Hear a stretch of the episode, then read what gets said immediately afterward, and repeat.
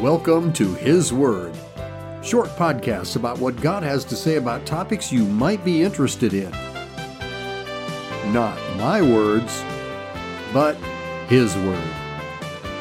Today's podcast Is it a gift or not? When someone gives you a gift, we would of course say thank you. A gift is something that is freely given. You know, if you work a job when you receive your paycheck, you certainly wouldn't thank your boss for paying you. It's not a gift. You earned it. A true gift is something that's freely given, not earned. There are many Christians who believe that if you do enough good works, you can make it to heaven, you can get saved. Those who believe that never seem to know clearly and specifically just how many good works it will take.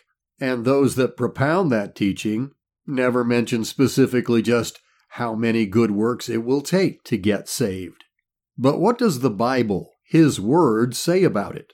Well, actually, the Bible's very clear and very specific. In Ephesians 2, it says very clearly, By grace you are saved. Now, grace biblically means favor, something not earned or deserved. By God's divine favor, we are saved. Then, three verses later in his word, it says it again For by grace are you saved through faith, and that not of yourselves, it is the gift of God. How very clear! How very specific! Salvation, being saved, is by God's grace. It's a gift from God.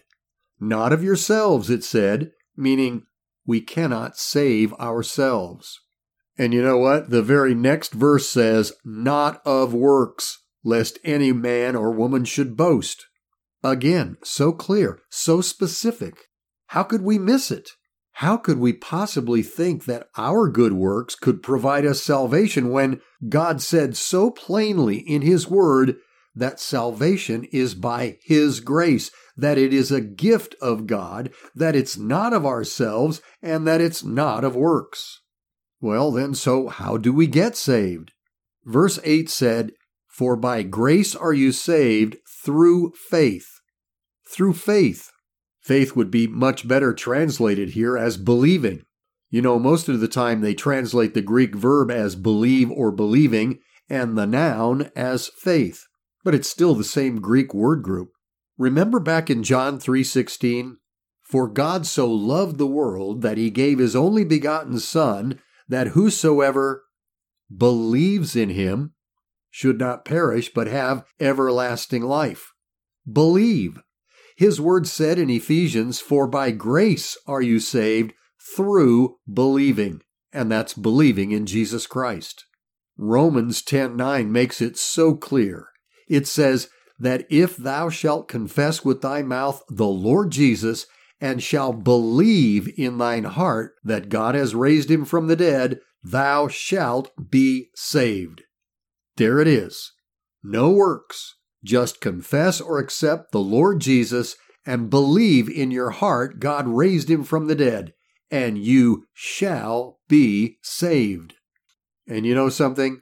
If we could obtain salvation and eternal life by our own works, well, God in His Word would have made that very, very clear. What God made very, very clear in His Word is that salvation is not of works. It's by His grace when we believe. Accept Jesus Christ as Lord and believe God raised Him from the dead. So it's a gift. And His Word also says that eternal life is a gift.